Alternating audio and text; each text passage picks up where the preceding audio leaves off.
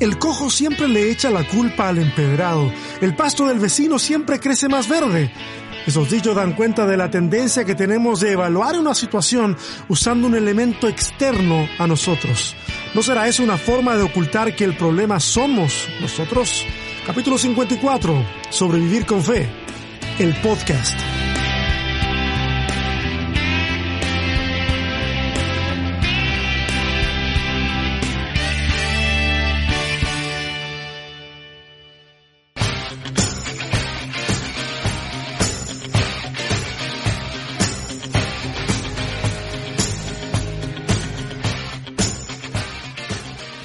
Buenas, buenas a todos.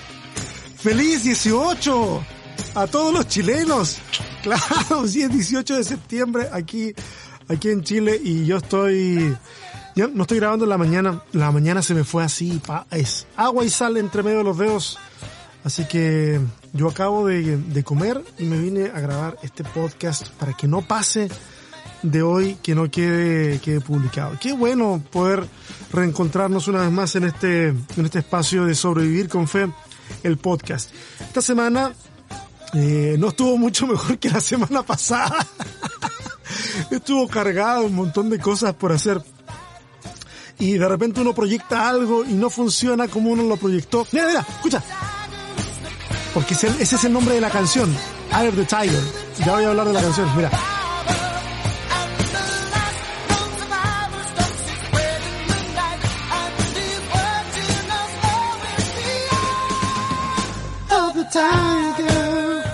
Qué buena canción. Bueno, eh, les sigo hablando de mi semana. Eh, pero bueno, estamos aquí, eh, ya vamos a... Bueno, no voy a seguir hablando de la semana, mejor hablemos de la canción. Esta canción eh, es de un grupo norteamericano que se llama Survivor y fue lanzada en 1982. La parte curiosa de esta canción es que es una canción que salió a pedido específico de Sylvester Stallone para que fuera la canción central de la película Rocky 3, esa donde pelea con, con Mr. T, con, sí, Mr. T, y qué, qué buena película. Debo confesar una cosa. Eh, Rocky es de las películas que en mi familia hay dos, dos sagas, son sagas, pero bueno, dos, dos tipos de películas o dos nombres de películas que son los que siempre vemos aquí en la casa cuando mi esposa nos deja, porque la tenemos así con las películas, son las de Rocky, todas las Rocky, incluyendo la, las, las, las secuelas que son las de Creed eh, y Volver al Futuro. Esas las encontramos en donde sea, en el cable, en canal de aire, Netflix, donde sea. Si encontramos un momento, boom, las vemos. Y me encanta. Bueno, y esta canción es para mí una de las mejores de, de todas las Rockies. El ojo o los ojos del tigre. Qué buena canción. Hoy quiero hablarles eh, brevemente sobre algo que puede estar relacionado en más de una forma con cuestiones personales, con cuestiones de iglesia, eh, por supuesto con cuestiones que tienen que ver con sociedad en general. Eh, trato de que cuando conversemos no, no necesariamente estemos hablando siempre de una cuestión de iglesia. Este es uno de, los temas que, que se abre mucho más hacia la cuestión, hasta la cuestión social. Y quisiera, quisiera proponer un par de preguntas eh, como para que vayamos dándole vueltas en la cabeza. ¿Cómo lidiamos, cómo lidias tú con aquello que te incomoda? ¿Cómo lidiamos con aquello que nos incomoda? ¿Cómo lidiamos con el pecado de otros? En realidad, ¿cómo lidiamos con lo que nosotros creemos que es pecado en otros? Porque hay una diferencia. Hay una diferencia. No siempre lo que nosotros consideramos que está mal está realmente mal. Quienes han estado en este proceso de deconstrucción de la fe saben exactamente de lo que estoy hablando porque eh, luego, o sea, ahora muchos han sentido la libertad de poder vivir ciertas cosas que en otro momento habrían sido un estigma para ellos y para ellas. Es decir, que en esos momentos de su historia, ese pecado, por así decirlo, ya vamos a hablar en otro momento sobre la naturaleza del pecado, de qué hablamos cuando hablamos de pecado. Pero en ese momento, eh, para ellos al menos era, era sinónimo de pecado. Entonces está, está bien interesante plantearnos esas preguntas y planteárnoslas desde la posición en la que consideremos o podamos llegar a considerar que tal vez nosotros estamos equivocados y que eso que veo que me molesta, en realidad me molesta a mí, no es que sea una causa general de molestia. Quiero cerrar un poquito el, el flujo de la, la conversación de hoy y me quiero permitir leer algo que le leía a una amiga que se llama Jennifer Inostrosa ahí en el Facebook. No lo escribió ella, pero se lo leía a ella y ella dice que no lo escribió, pero eh, cumplo con, el crédito de decir que lo leí en su muro y me pareció muy interesante. Y dice así, si uno de estos días me matan, espero que sea entre lunes y viernes, antes de las 7 pm, porque la Fiscalía de la Mujer solo trabaja hasta esa hora. Espero andar con pantalón flojo, camisa floja y sin maquillaje, porque dirán que yo andaba provocando, que lo buscaba. Espero estar en la iglesia universidad o en el súper, porque si andaba donde una amiga, una fiesta o de viaje, dirán que me lo merecía por andar en la calle. Espero que me maten de día, porque si es de noche dirán que si me hubiera quedado en la casa nada me hubiera Además espero que me mate alguien que no conozca o con quien no me puedan relacionar, porque si es un conocido o un ex, van a decir que seguro yo le hice algo que seguramente me lo merecía o que fue mi culpa no haberme dado cuenta antes de qué me podía pasar o que me podía matar. Ojalá al mismo día mis amigos y amigas corran a borrar toda foto donde aparezca con menos ropa de lo normal en mis redes sociales, por supuesto. Y que borren mis fotos con amigos en fiestas, en traje de baño, para que no digan que me lo merezco por fiestera, vaga o exhibicionista. De lo contrario, le dirán a mis papás que su hija merecía morir y que eso le pasó por descuidada y zorra. El patriarcado no solo nos mata, además nos culpa por nuestra propia muerte. Uf, eh, es súper, eh, yo lo encuentro muy doloroso. Fue doloroso para mí leerlo. Es doloroso para mí, bueno, leerlo en ese momento y es para, doloroso para mí leerlo ahora, que se lo, se lo estoy leyendo a ustedes. En Amor Original, ustedes saben, soy pastor de esa congregación. Eh, hemos estado viendo una serie que se llama Las heridas de mi tierra y hemos estado hablando de una serie de, temas y que muy actuales no actuales porque sean nuevos, sino actuales porque están en plena eh, operación en nuestra sociedad. Hemos estado hablando de pobreza, de injusticia, y mi amiga Fernanda Casar nos compartió hace algunas semanas atrás eh, un capítulo sobre violencia de género. Eh, ¿Qué tiene que es lo que tiene que ver más o menos con lo que está hablando, lo que les leí de Jennifer? ¿De qué trata, de qué trata este escrito? Lo que acabamos de escuchar. De que como sociedad tenemos una forma perversa de lidiar con los problemas de violencia. Que buscamos excusas para hacer ver que tal vez a nosotros no nos, escúchame bien, a nosotros no nos pasan ciertas cosas porque no somos como esa chica de las noticias porque no somos como esa persona de la que escuchamos hablar eh, en, la radio o que leímos en el periódico. Yo recuerdo haber estado en México cuando nos enteramos de una balacera que ocurrió en, los Estados Unidos en un, en un bar gay.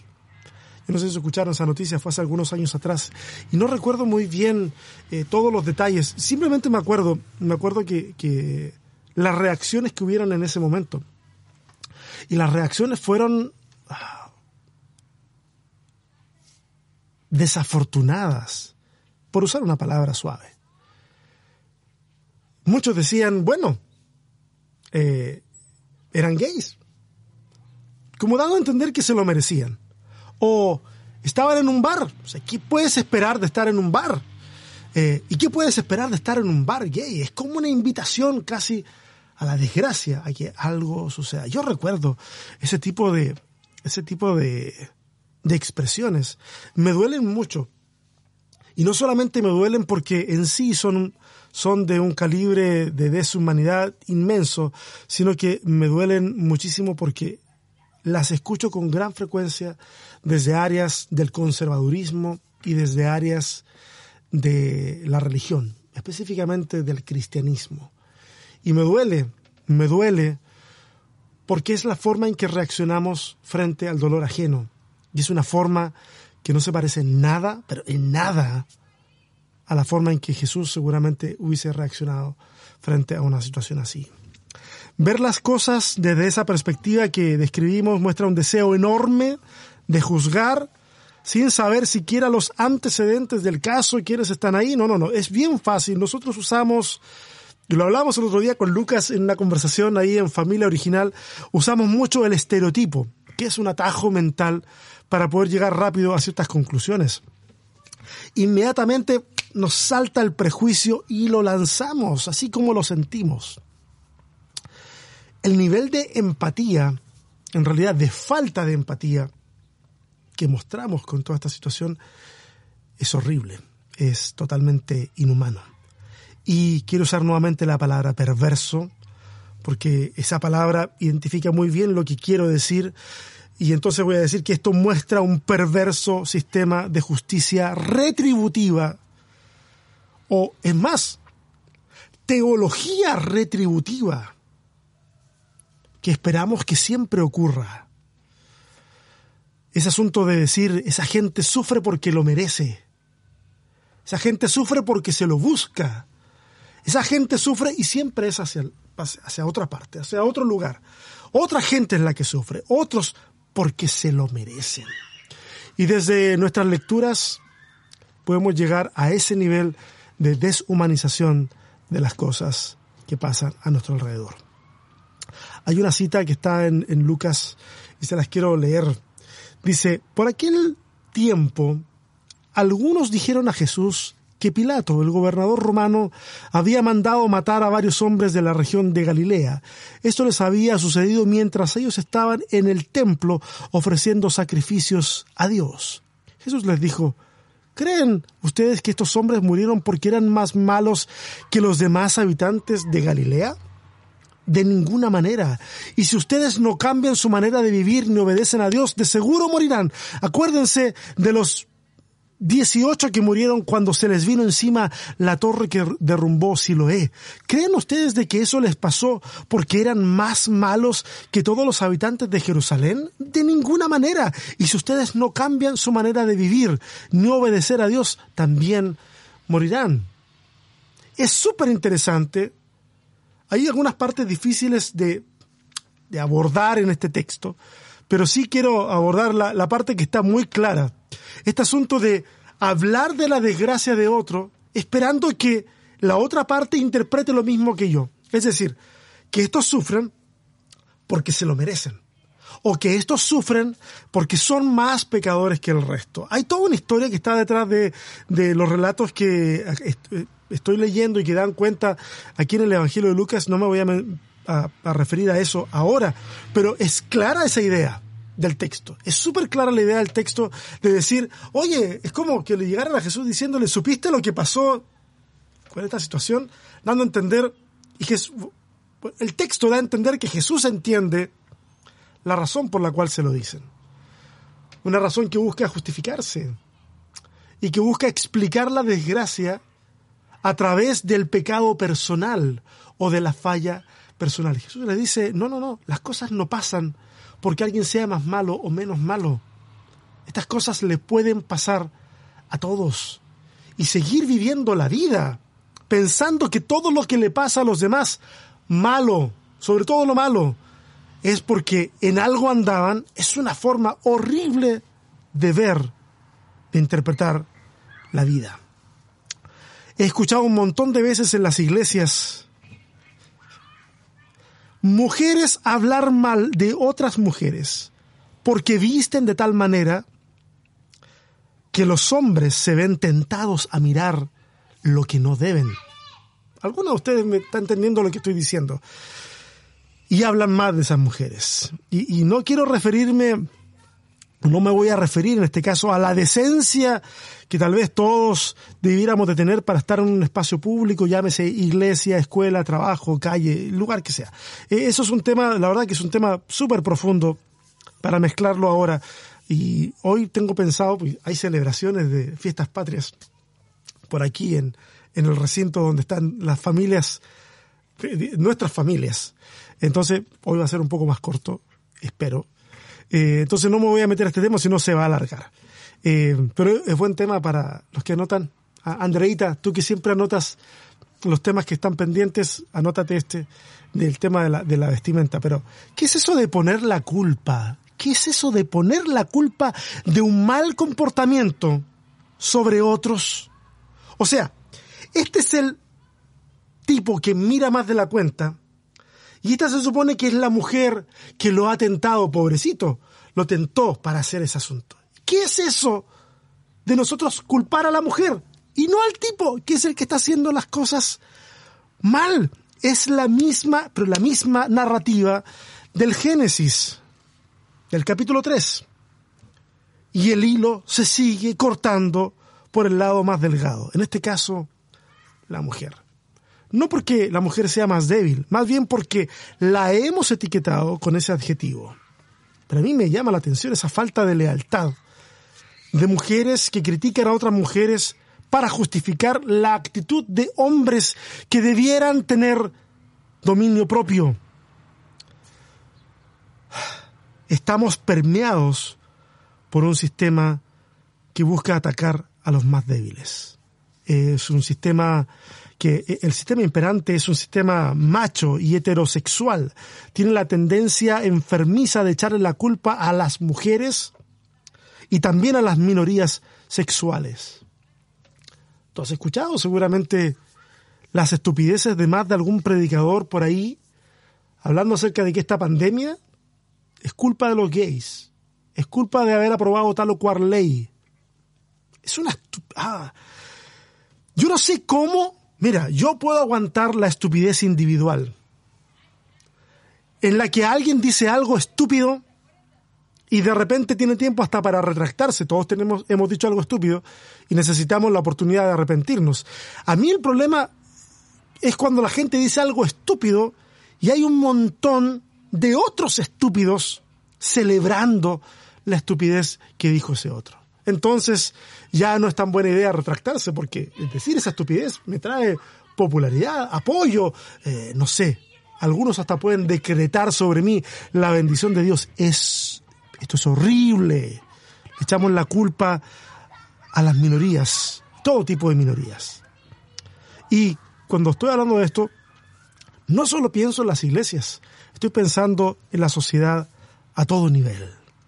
Pero hablemos un poquito se me vinieron dos ejemplos a la cabeza para hablar de las iglesias o de la Biblia en realidad. Porque tú le preguntas a cualquier cristiano por qué fue destruida Sodoma y Gomorra.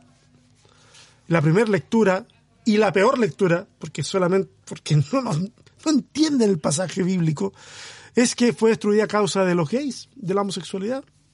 Claro que sí. ¿Por qué pecó Adán? Por Eva, por supuesto. explico. Es la misma historia se repite vez tras vez en nuestras sociedades que decimos son súper avanzadas.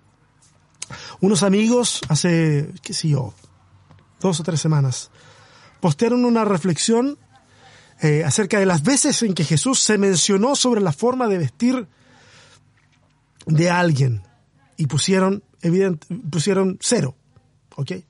Evidentemente eh, el post o el sentido de la publicación tenía que ver con cómo nosotros desde la religión le decimos a otros cómo vestir y cómo juzgamos al resto por la forma en que, en que se viste. Sobre todo a quienes? Mujeres. Claro, sí, sí ese, ese es el punto predilecto de la religión cuando se trata de juzgar sobre, sobre vestimenta. Pero en este caso yo me voy a permitir diferir de, de mis amigos que, que ponen eso. Entiendo el sentido de su publicación, por supuesto que sí. Pero me, permito diferir eh, en el siguiente sentido. Mateo. ¿Dónde está? Ah, acá lo tengo. Mateo 23, verso 5 dice,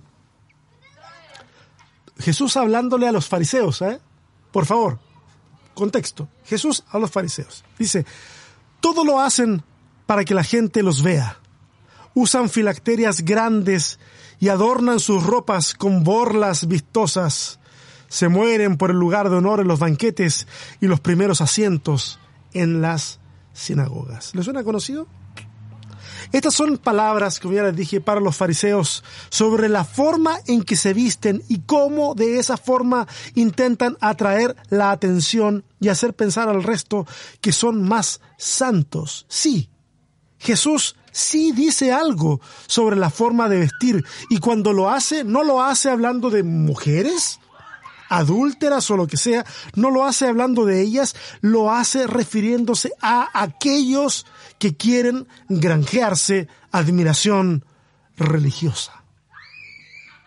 Esa es la forma en que el texto bíblico se pronuncia frente a la forma de vestir de las personas. Jesús no dice nada, nunca dijo nada de cómo el resto vestía, pero sí supo decir cosas acerca de esos religiosos que en su afán de mostrarse superiores al resto usaban su manera de vestir para atraer ese tipo de atención. Es más, cuando habla sobre el adulterio, en Mateo capítulo 5 dice, acá lo tengo, 5, 28 y 29, dice, y esto es lo que le da el título al podcast de hoy, sácate los ojos. Dice, ah, pero yo les digo que cualquiera que mira a una mujer y la codicia ya ha cometido adulterio con ella en el corazón. Por tanto, si tu ojo derecho te hace pecar, sácatelo y tíralo.